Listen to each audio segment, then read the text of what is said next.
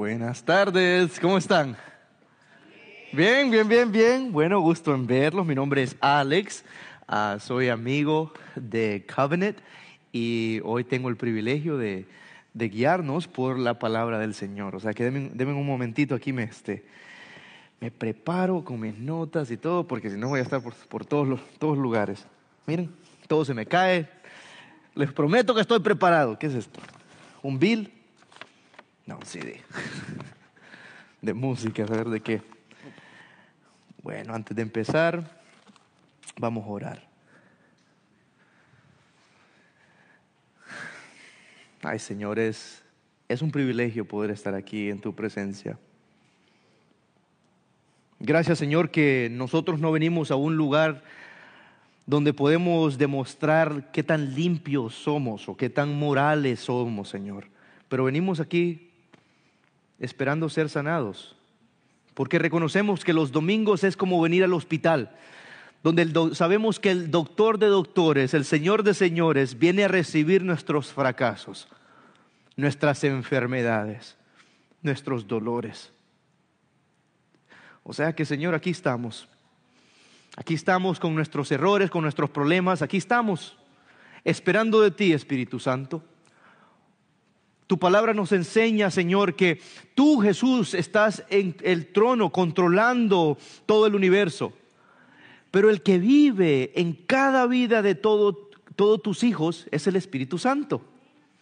O sea que cuando nosotros decimos Señor, reconocemos que eres tú, Espíritu Santo, que está trabajando en nuestras vidas, dentro de nosotros y sobre nosotros y en esta iglesia. O sea que Espíritu Santo usa a este hombre fracasado por medio de tu palabra.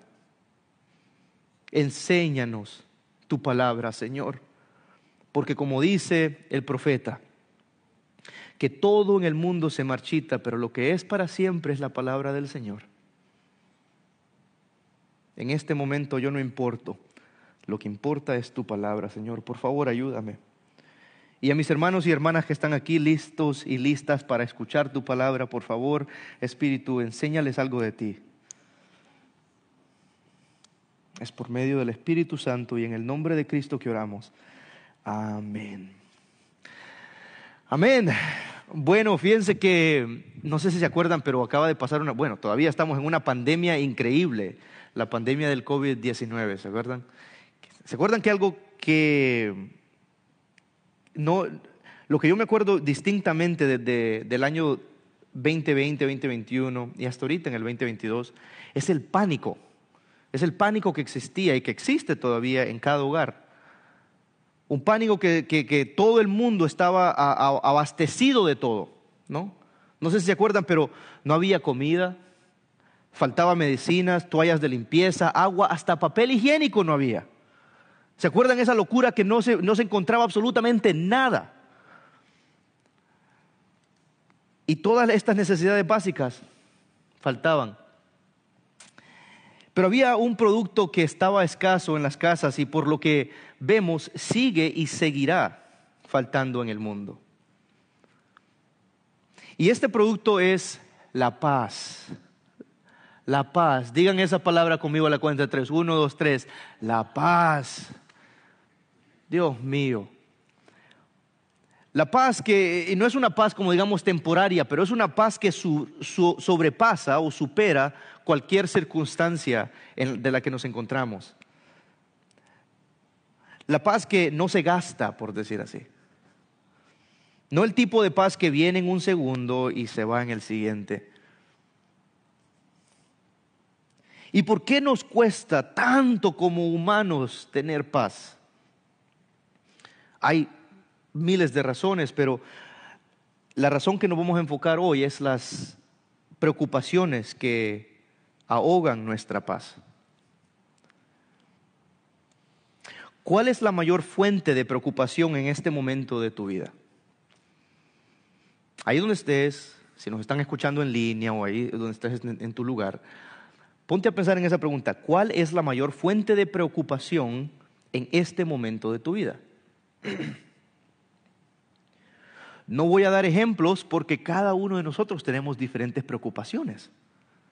cada uno de nosotros tenemos una perspectiva a, nuestro contexto, o sea que puede ser familia, puede ser trabajo, puede ser cualquier cosa, puede ser salud, puede ser este, digamos, ah, una expectativa que tú tenías y, ah, no está allí, no, no llegó a las expectativas.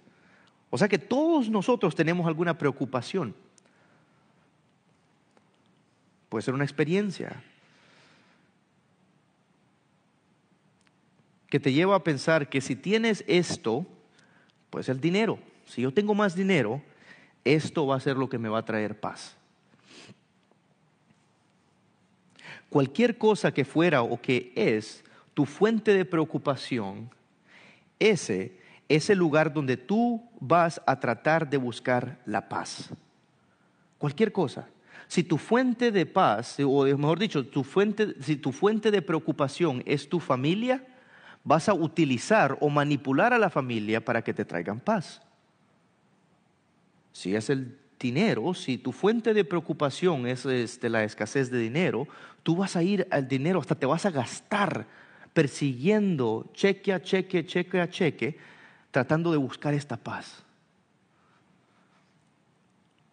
Y mira lo que nos dice este Filipenses capítulo 4, 6 al 7. No sé si va a estar en la, no creo que va a estar en la pantalla, pero se lo voy a leer o lo vamos a leer junto.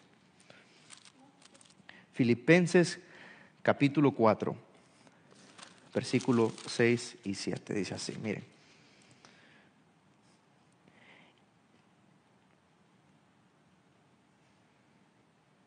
Por nada estéis afanosos o ansiosos, otras traducciones. La, traducción, la nueva traducción viviente dice ansiosos o preocupados afanosos. Antes bien, en todo mediante oración, ¿mediante qué? Oración, que es una conversación o petición al Señor, y suplica con acción de gracias, sean dadas a conocer vuestras peticiones delante de Dios. Versículo 7 y la paz de Dios, que sobrepasa todo entendimiento, guardará vuestros corazones y vuestras mentes en Cristo. O sea que amigos, escuchen, que el cristiano tiene acceso a una paz que sobrepasa entendimiento. El cristiano, teniendo una... ¿Y qué es lo que significa cristiano? Un cristiano es la persona que, que Cristo tiene una conexión y una relación con esa persona. O sea que si, Cristo tiene una relación contigo, tú estás, dice la palabra, 66 veces lo dice Pablo, en Cristo.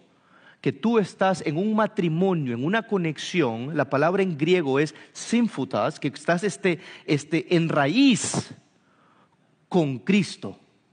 O sea que ya no eres tú el que vive, pero es Cristo que vive en ti. ¿Y cuáles son algunas de las marcas del cristiano? Primero que nada, un deseo. Un deseo a querer saber de Él, un deseo a querer amarle, un deseo a querer este, estar en comunión con Cristo y sus ovejas, sus hijos y hijas. Y aquí viene la marca más importante del cristiano. ¿Listos? Que reconoces que Dios te ama que reconoces que Dios te ama. Y no por tu mérito, no por las cosas que tú y yo hemos hecho, pero por el mérito de Cristo Dios, quien vino a vivir la vida que tú y yo no podemos vivir, perfectamente una vida, morir en una cruz que Él no se merecía morir en ella, y al tercer día, al tercer día Él ah, resucitó cumpliendo la misión de remisión de los pecados. Por ti, por yo y por, por, mí y por yo. ¿Cómo es? Por todos nosotros, los cristianos. Si tú puedes decir, si tú en, tu voz internal, en tu mente ahorita puedes decir, yo sé que Dios me ama. Yo sé, yo estoy confiado. Yo, yo, yo estoy confiado, estoy asegurado o asegurada que Dios me ama. Y no es por mi mérito, no es por mis acciones, pero es solamente por las acciones de Cristo. Por eso, amigos, son que le cantamos las canciones a Jesús. Por eso es que nosotros podemos decir, yo amo a Jesús. porque Dios, porque Jesús, porque el amor de Dios solo viene por medio del amor de Cristo por nosotros. ¿Me explico? Y hasta el pensamiento que tú tienes de la, mejor dicho así, esa aseguranza que tú tienes en el amor de Dios solo está siendo hecha realidad por el Espíritu Santo, porque es el Espíritu Santo que existe en ti. O sea que para los cristianos, amigos, nosotros tenemos el amor de Dios y por eso nosotros podemos hablar de la paz de Dios. ¿Por qué les digo eso y por qué acabamos de pasar cinco minutos y todavía estamos en la introducción? Porque amigos, les voy a decir esto, la paz no está en el mundo. Yo sé que tienen familiares, tienen amigos, tienen este, uh, coworkers, tienen este, amigos en el trabajo que no van a poder tener esta paz este, eterna, esta, esta paz inmaterial que ustedes como cristianos tienen. No hay ninguna comparación en la paz que Dios le ofrece al cristiano a la paz que el mundo te ofrece, que le ofrece al mundo. ¿Me explico?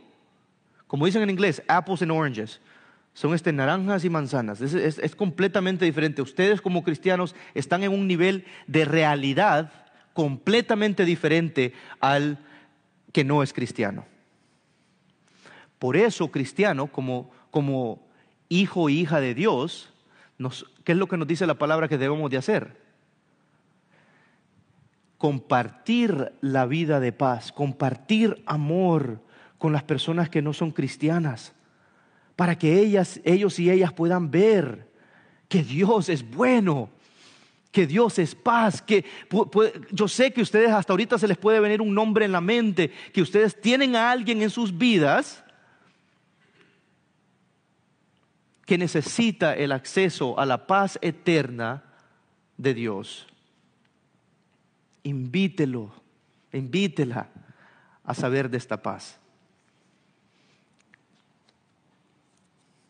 Pídele al Espíritu Santo antes de ir a las Escrituras que te haga reconocer la maravilla y la bendición de este momento en el que nos encontramos. Lo único que tenemos es este momento, amigos. No es el futuro, no es el pasado. Lo más especial ahorita en, este, en, la vida es este momento que tenemos juntos. Y pídele al Señor que te lleve a liberar tu carga y tu preocupación en este momento.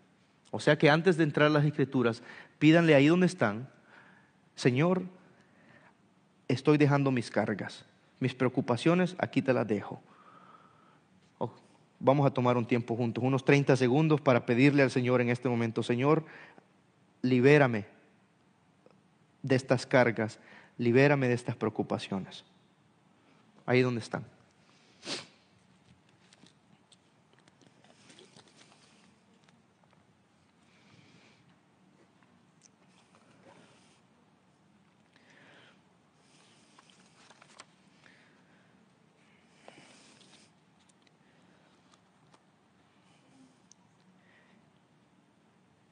Gracias Dios que nos escuchas.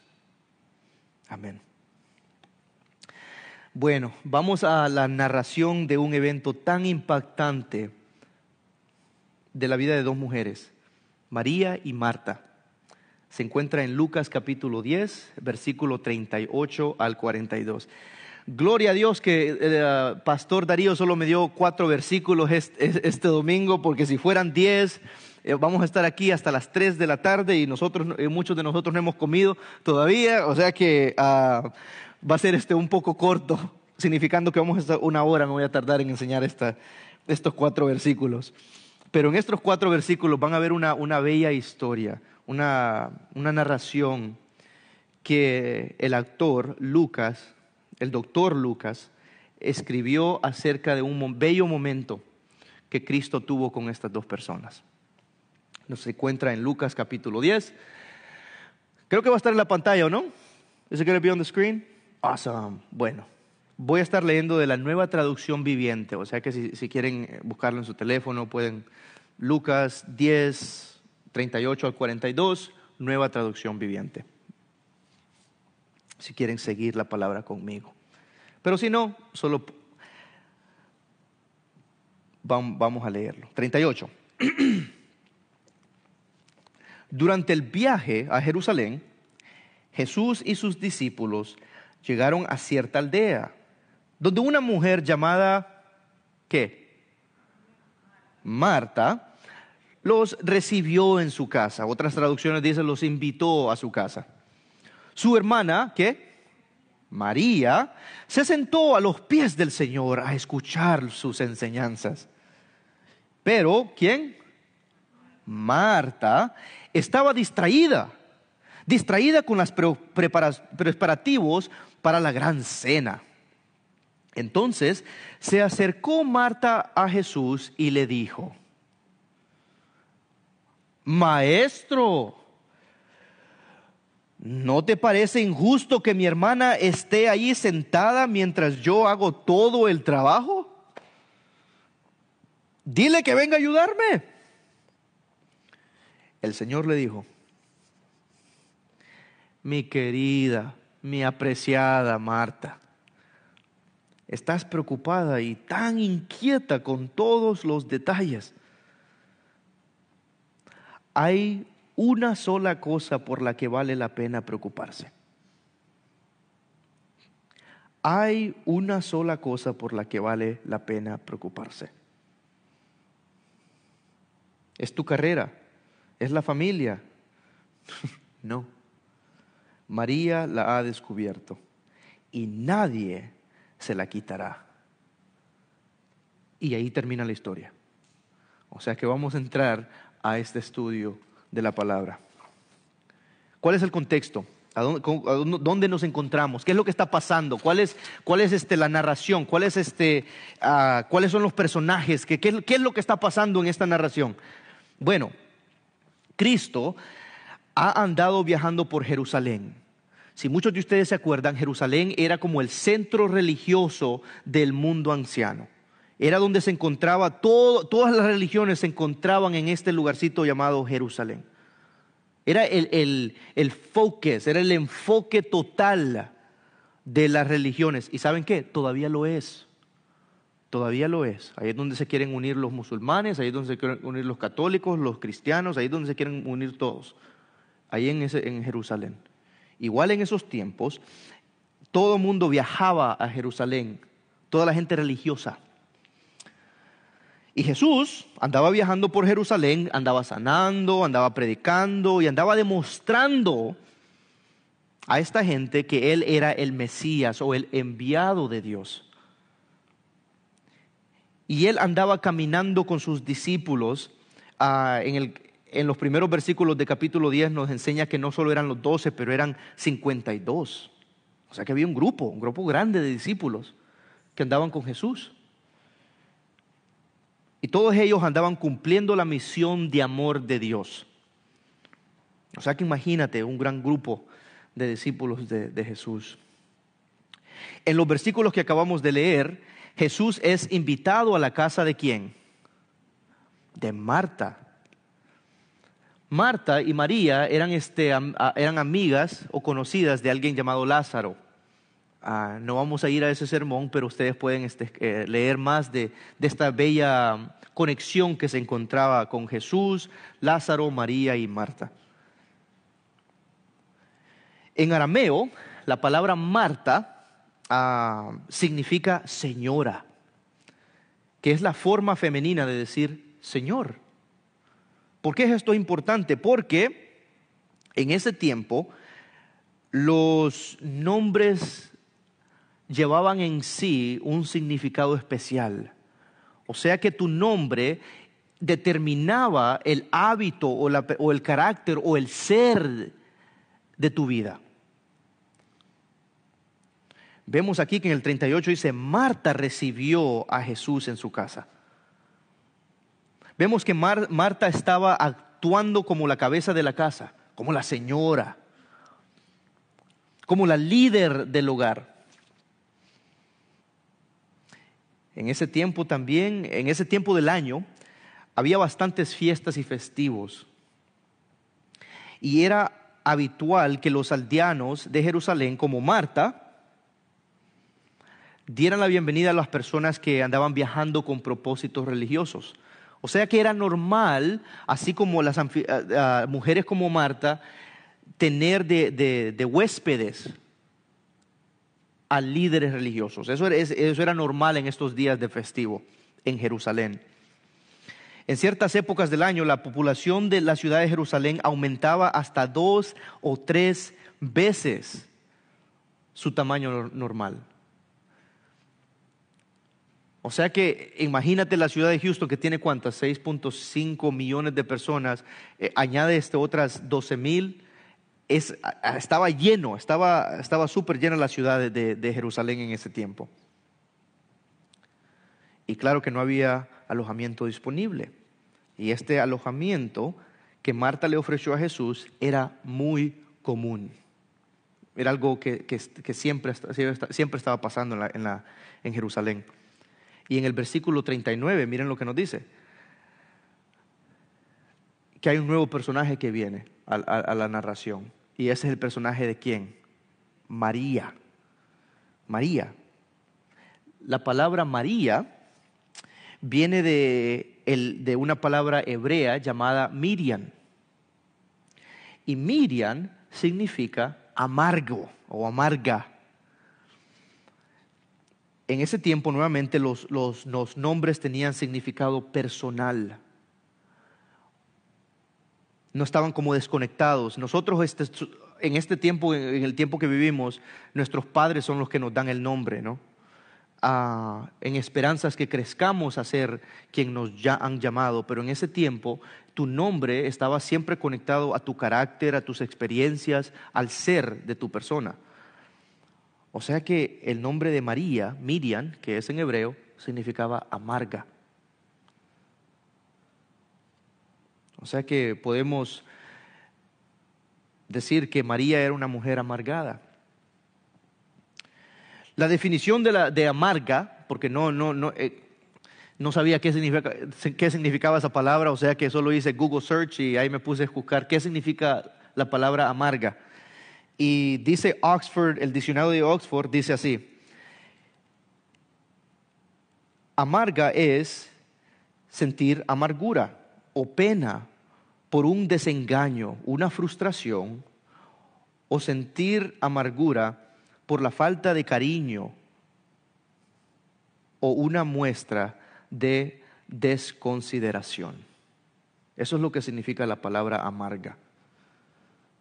Estar amargado significa demostrar un mal humor, demostrar una hostilidad hacia, hacia los demás, generalmente por haber sufrido algún desengaño o una frustración.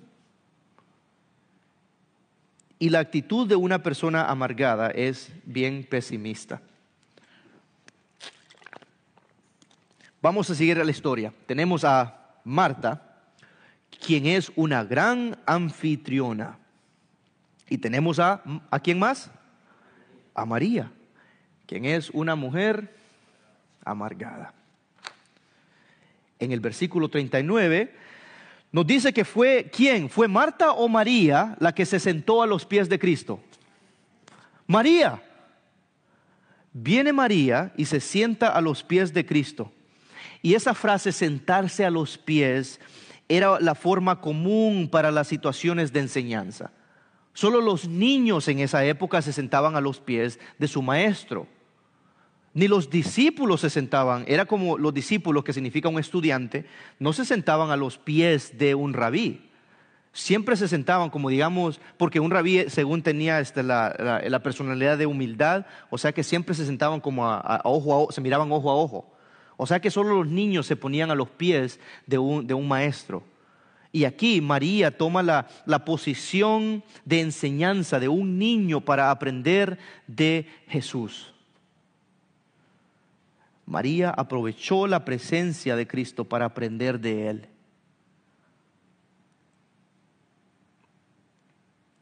Versículo 40 nos dice que Marta estaba qué?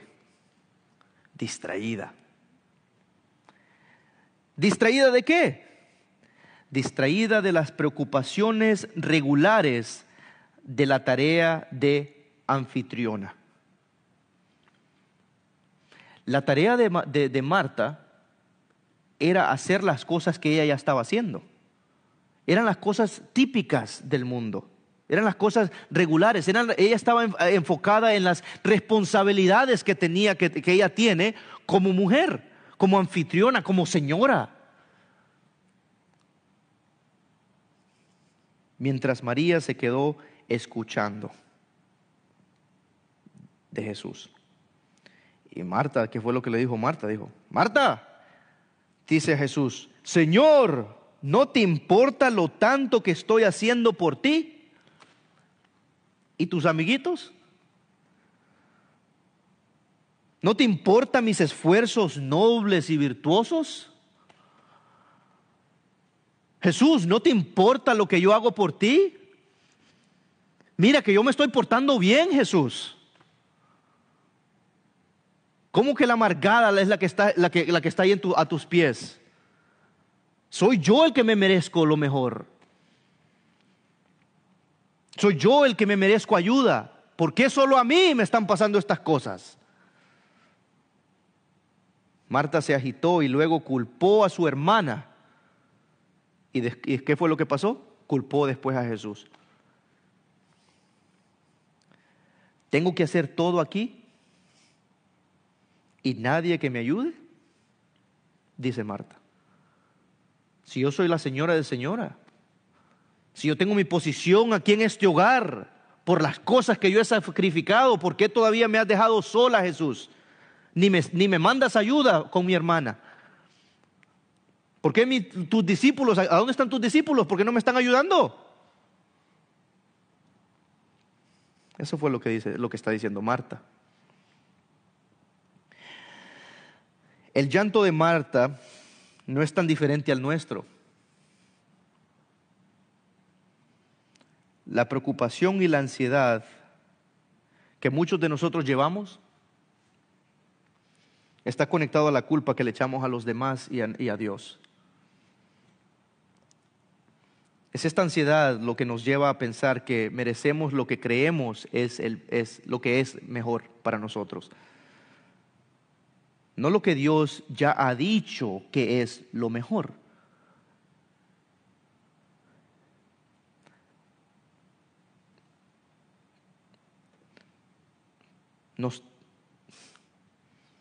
Miren lo que dice el versículo 41. Miren la respuesta de Jesús. Marta, Marta, Marta, tú estás preocupada y molesta por tantas cosas. Imagínate eso. Imagínate la intensidad en la, cual, en la cual Marta le está diciendo a Jesús, hey, ¿por qué no me ayudas? Y viene Jesús y le dice, ay, mi hija, no.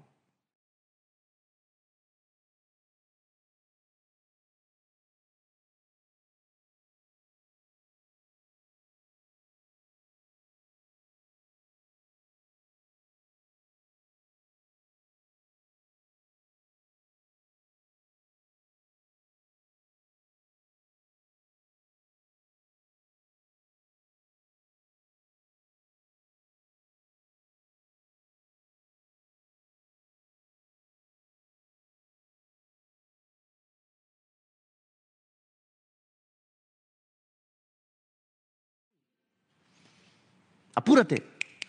No le dijo eso.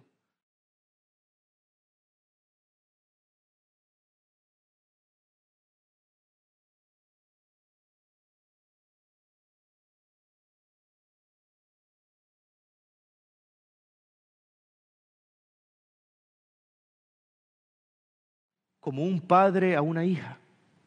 Mi hija, ay, tienes tantas preocupaciones ve los problemas que está lidiando esa mujer y no empequeñece la responsabilidad o el deber que hacer. No, pero las la ve. Si vemos que la ansiedad de Marta viene del deseo de ser perfecta o de tener todo en orden y en su lugar. De allí viene la ansiedad de Marta de querer tener todo en orden, todo limpio, todo, todo bien, este, bien este, en su lugar, todo, todo, perfecto. Y claro que no lo va a decir que lo quiere todo perfecto, pero de allí es donde viene la ansiedad de Marta. Y les voy a decir esto, amigos, que de ahí viene muchas veces nuestra ansiedad. Nuestras ansiedades vienen del no tener orden o no tener control de nuestras vidas. O hay veces esto, del pasado descontrolado que hemos tenido. Pero estoy aquí para decirte que Cristo tiene control sobre todo, de tu pasado, tu presente, para darte un futuro. Y ese futuro es, el plan de ese futuro es prosperarte a ti y a todos alrededor de ti. Sigamos. Aquí Marta se perdió un momento único en la historia humana debido a las preocupaciones diarias. Muchas veces somos como Marta. Nos esforzamos tanto para tener un buen resultado o para tener un, buen, un, mejor control sobre la vida. Pensamos que si, si me esfuerzo en el trabajo, el resultado esperado es un aumento, una promoción o otro año de empresa, en la empresa. Si me, si me esfuerzo en la casa, el resultado esperado es una esposa o un esposo feliz. El resultado es niños bien portados. El resultado es familia en orden, etcétera, etcétera, etcétera. Si como bien y hago ejercicio, el resultado esperado es vivir para siempre.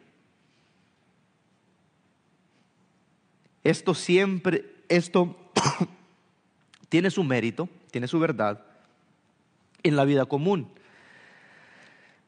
pero no cuando se trata de la gracia de Dios por nosotros.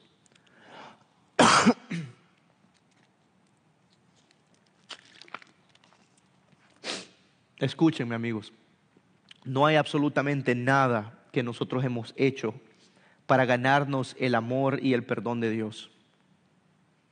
No hay nada. No lo único que nosotros le traemos a Jesús es el pecado. Lo único que nosotros le traemos a Jesús para que Él esté que, se agrade de nosotros son los errores, son las faltas, son las preocupaciones, es el cansancio. La gracia de Dios no se manipula o controla. Puedes manipular y controlar relaciones, este trabajo, eso, eso se puede manipular y controlar. Pero la gracia de Dios solo se agradece y no se controla. Dios ama a quien Él desea amar. Dios salva a, quien él, a la persona que Él quiera. Nosotros hemos recibido, nosotros que hemos recibido la gracia, la salvación y el amor de Dios, lo único que podemos hacer es agradecerle, hermanos, y decirle, hey, gracias, gracias porque me has salvado. Y es la palabra de Dios, la, la Biblia, que nos ayuda a alabar y a conocer más del amor de Dios. No son experiencias religiosas, y esto lo hablamos desde la última vez que estábamos aquí, no son las experiencias religiosas que te conectan con Dios, pero es la palabra del Señor que te hace reconocer que Dios ahorita se está conectando contigo. Se lo voy a decir otra vez, no son las este, experiencias religiosas lo que te, te conectan con Dios, pero es la palabra de Dios lo que te hace reconocer que Dios está conectándose contigo. ¿Me explico? La vida cristiana no se trata de tú conectarse con Dios. La vida cristiana se trata de que Dios te ha conectado contigo. Y tú eres hoy, estás respondiendo a este amor infinito que Dios tiene por ti. Esa es la vida cristiana. Muchos de nosotros venimos de religiones en las cuales nosotros tenemos que hacer las cosas buenas para que un buen Dios se tenga afección o conexión con nosotros. Pero la Biblia nos demuestra, nos enseña que no, la Biblia no se trata de mí, de yo, pero la Biblia se trata de que hay un Dios con misericordia, tanta, tanta gracia y misericordia y amor, que está dispuesto a aceptarte a ti y a mí, con todos mis fracasos, con todos mis errores, con todos mis problemas. De eso, amigos, se trata la Biblia.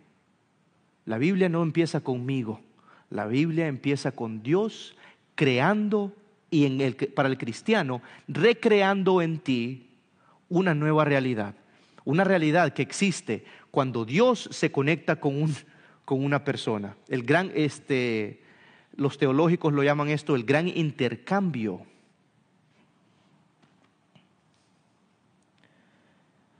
Cuando pensamos que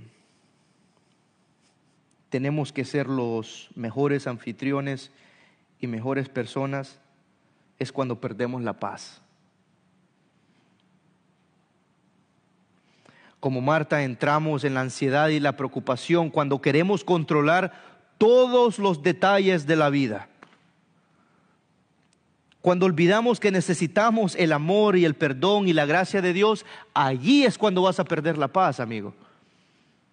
Cuando piensas que, cuando piensas que tienes que, como te digo, controlar todo, ser personas perfectas y de, no solamente controlarte a ti mismo, pero controlar a los demás. Cuando empiezas a controlar los, los hábitos y los resultados de las otras personas, ahí la paz, ¡pum!, se sale, sale de la puerta.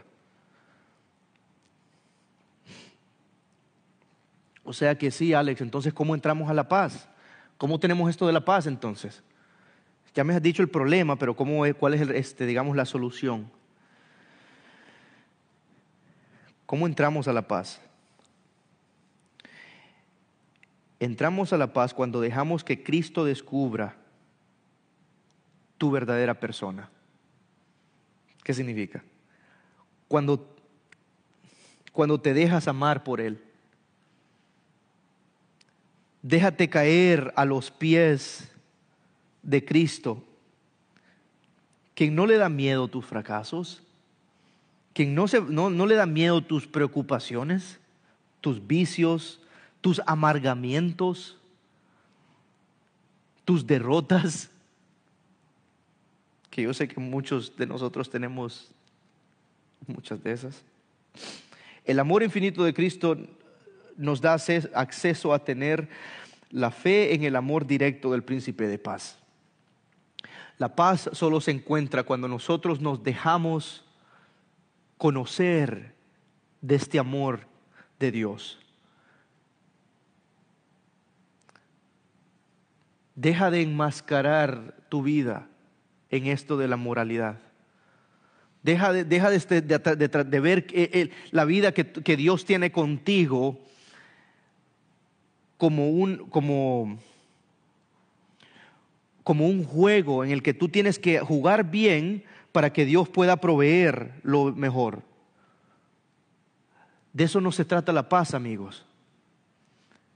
La paz solo se encuentra cuando tú te dejas caer a los pies de Jesús y dices, aquí estoy, estoy cansado, estoy ya, ya no la aguanto, Señor, o ya no me aguantan a mí, Señor, ya me quieren este, salir del trabajo, estoy preocupado, estoy ansioso, estoy ya tirado. Allí, en, esa, en ese momento de honestidad, es cuando la palabra del Señor te va a decir, ay, amigo, hija o hija, hijo o hija, deja, ven a mis pies.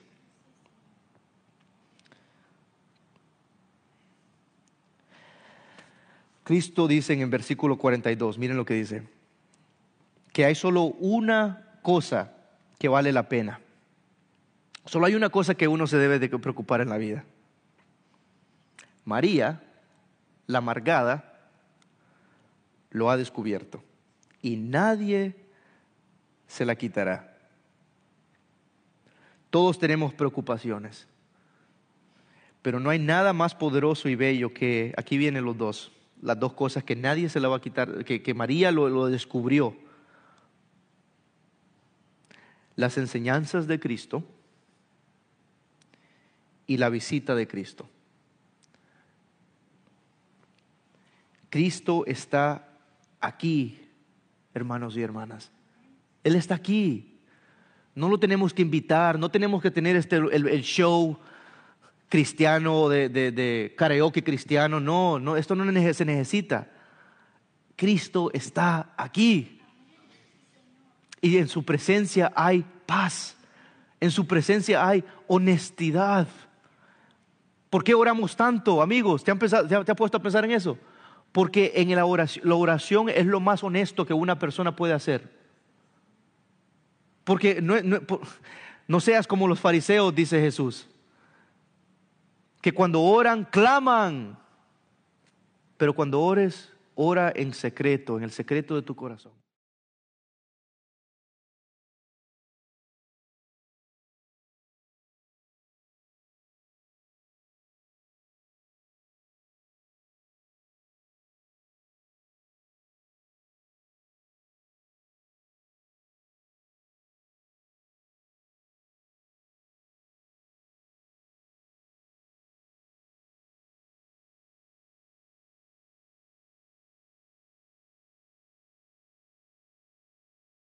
Quitar.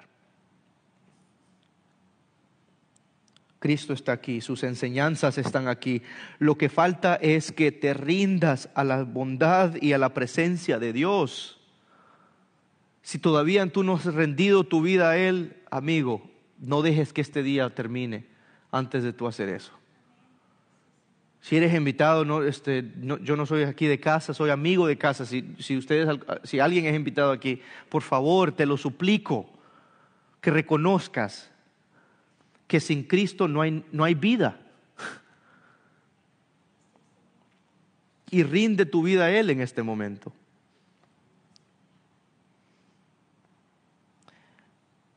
La paz es una relación con Cristo. Y esta relación no somos nosotros la que iniciamos esta relación, pero es Cristo quien vino, quien tomó su tiempo a venir a la casa de Marta. O sea que Cristo es el que inicia esa relación. No es una circunstancia temporaria o resultados. La paz no se encuentra en los, resultados, amigos. Puedes tratar la vida así con, con, digamos, dice, variables controlados para dar un resultado, un resultado adecuado. Puedes tratar la vida así, pero cuando se trata de la vida espiritual, cuando se trata de la gracia de Dios, no podemos utilizar esos, esas doctrinas del mundo, por decirlo así. La gracia se da por Dios. Él es el que nos da gracia, Él es el que nos da la salvación, Él es el que nos da la vida. ¿Y sabes por qué? Porque Él quiere hacer eso. Un amigo me preguntó hace años, me dice, Alex, ¿y por qué tú eres salvo? Porque tú eres cristiano, me lo dijo así. Y yo traté de buscar este un versículo, traté de buscar una, una, una, una historia o, o algo así, una anécdota este, que me iba a quedar así, nice. Pero fíjate que no, no pude decir nada, el Señor me, me tapó la boca. Y eso es raro, que yo me quede callado, eso es, es, un milagro, es un milagro. O sea que, y me preocupó porque, ¿cómo que yo no tengo ninguna respuesta a esta pregunta tan buena de que por qué soy cristiano? Y después hasta me sentí mal porque dije, este fue mi momento, de, pude evangelizar a este hermano, a este amigo en el gimnasio. Y no, no me quedé callado. Y sentí culpa y después fui a uno de mis, a, a uno de mis mentores y le dije, hey, doctor Wilson, esto es lo que me está pasando. Un, amigo en el gimnasio me hizo esta pregunta y no pude responder ah, en una forma adecuada. Y después me volteó, me, me, dijo, ¿y por qué eres cristiano? Me hizo mi mentor la misma pregunta. Y yo no, no pude responder. Y me dijo, te voy a dar la respuesta. Y se encuentra en, en Filipenses capítulo 1. Que él, que a Dios le agradó salvarte. Que a Dios le agradó quitarte el yugo de esclavo y darte una vida eterna y darte un nuevo nombre. El nombre es Hijo mío. O sea que ¿por qué somos cristianos? Aquí viene.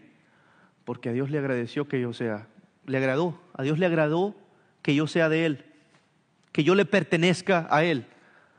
Por eso es que nosotros somos cristianos, por la gracia y el amor de Dios. O sea que si alguien te hace esa pregunta, tú le puedes decir, ¿por qué Dios así lo quiso? Y Dios en este momento quisiera que tú seas también de Él.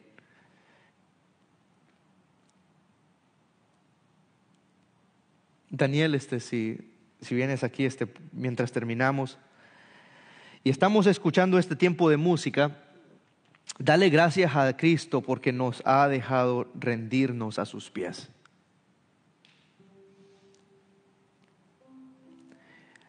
Recuerda lo que dice Filipenses capítulo 4, que dice, y la paz de Dios que sobrepasa todo entendimiento guardará vuestros corazones y vuestras mentes en Cristo Jesús. Esta paz que sobrepasa entendimiento solo viene nuevamente como un regalo. Por favor, amigos, abramos este regalo de paz y, digámosle a, a nuestro Señor, thank you, gracias, gracias.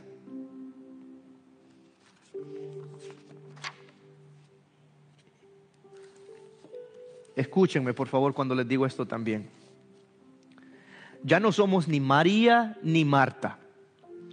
Ya no somos la, la señora amargada o el señor amargado, ni Marta, la señora que quiere controlar todo detalle de la vida. Y ese es mi problema cuando estaba diciendo a mi esposa Cristín, este, ay Cristín, yo me veo más como una Marta, yo me veo porque siempre paso preocupado y ansioso. Y dice, ah, pero yo me veo más como una María o esto. y esta persona, como, o esta persona es más como una María que siempre está leyendo su Biblia, siempre pone cositas bonitas en Facebook o en Instagram y todo así. Y entonces, y, y digo, no, eso ya no es nuestro nombre. Ya ni somos como María ni como Marta pero somos los hijos amados de Dios. El enfoque de esta historia, el tesis de esta historia, no están enfocados en María ni Marta, pero ¿de quién? De lo más importante que es nuestro Jesús. Esta historia se trata de la potencia de la presencia de Cristo y la, y la importancia de sus enseñanzas. Sin la presencia de Cristo y las enseñanzas de Cristo no tenemos paz, amigos. Lo que vas a tener es quedarte en esta ah, en hamster wheel, no sé cómo eh, eh, en esta rueda de conejo conejo de India. Vas a entrar y seguir corriendo y corriendo, corriendo y corriendo y corriendo y seguir a ningún lugar. Nunca vas a avanzar en paz y en reconocimiento que eres amado o amada si no reconoces que la presencia de Dios está aquí en este momento y que las enseñanzas de Dios existen aquí en este momento. Primera de Juan capítulo 3, 1 nos dice esto. Con cuánto amor nos ama nuestro Padre, que nos llama sus hijos. Y eso es lo que somos, dice la palabra. Tu nombre ya no es Marta, tu nombre ya no es María. Bueno, si ese es tu nombre que tu padre te ha dado, ok, eso es. Pero ya no es María, no, eres como María, no, no eres como Marta. Eres un hijo y hija amada de Dios. Esa es tu identidad. Ya no vivimos en las tormentas del esfuerzo humano, pero en el amor y la gracia infinita del Señor. El Señor me salvó a los 17 años, por 10 años yo viví en, este mundo que decía, ah, yo tengo que hacer para ser amado. Y escuchaba sermones que me decían, es que usted tiene problemas porque no ora, amigo. Ah, es que usted tiene aquí, usted tiene vicios y adicciones porque usted es así y sus papás no, no lo amaron y cosas así. Y yo escuchaba tantas lecciones que me decían, Tú tienes que hacer para ser amado, tú tienes que hacer así, tienes que hacer, oh, tú tienes problemas porque no estás haciendo esto, tienes que ir a la iglesia, tienes que orar más, tienes que leer más, tienes que hacer, no, no hasta, hasta en la preparación de este, de, este mensaje, escuché dos sermones y en esos dos, la, la, persona que estaba predicando decía que ustedes tienen que dejar de ser así como Marta, dejen de preocuparse y sean así como María. Miren qué bonita era María. El énfasis de esa historia no es María ni Marta. El énfasis de esa historia es la presencia de Cristo entrando en, una, en la vida de una persona amargada, entrando en la vida de una persona ansiosa.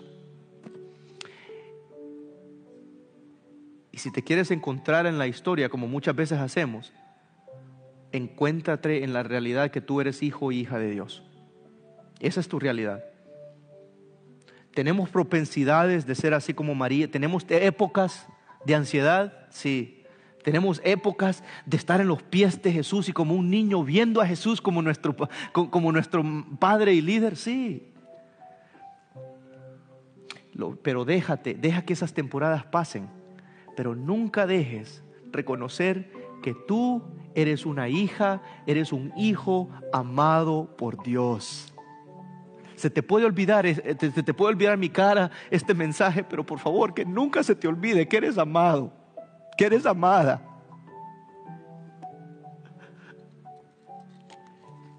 Vamos a orar. No te, no te quiero pedir nada, Padre. Yo solo te quiero decir gracias. No entiendo esto de la gracia, yo no entiendo esto de tu amor, porque yo como, como persona trato de buscar agradecerte en el hacer, pero tú te, me estás diciendo en esta mañana que no, mi hijo, yo te amo. Los pecados del fin de semana, los pecados de la semana, eso ya no me importa, me dices tú, Señor. Yo sé que es, es tan difícil para nosotros como hombres, hay veces, demostrar emociones, porque nadie no, lo ha hecho eso por nosotros. Pero te doy gracias porque me has hecho hombre, hombre con acceso a tu palabra. Y es en tu palabra que tú nos dejas ser hombres, ser mujeres, ser como somos. Nadie en este lugar se puede cambiar a sí mismo. Solo tu amor y misericordia nos puede cambiar. O sea que en este momento, mientras oramos y, reconocemos tu bondadez, Señor, tu, tu, tu, tu, dulzura, Señor, acepta nuestras, nuestras alabanzas a ti, Señor. No hay nadie como ti, Cristo. No hay nadie como tú. Por medio del Espíritu Santo y en el nombre de Jesús oramos. Amén. Amén.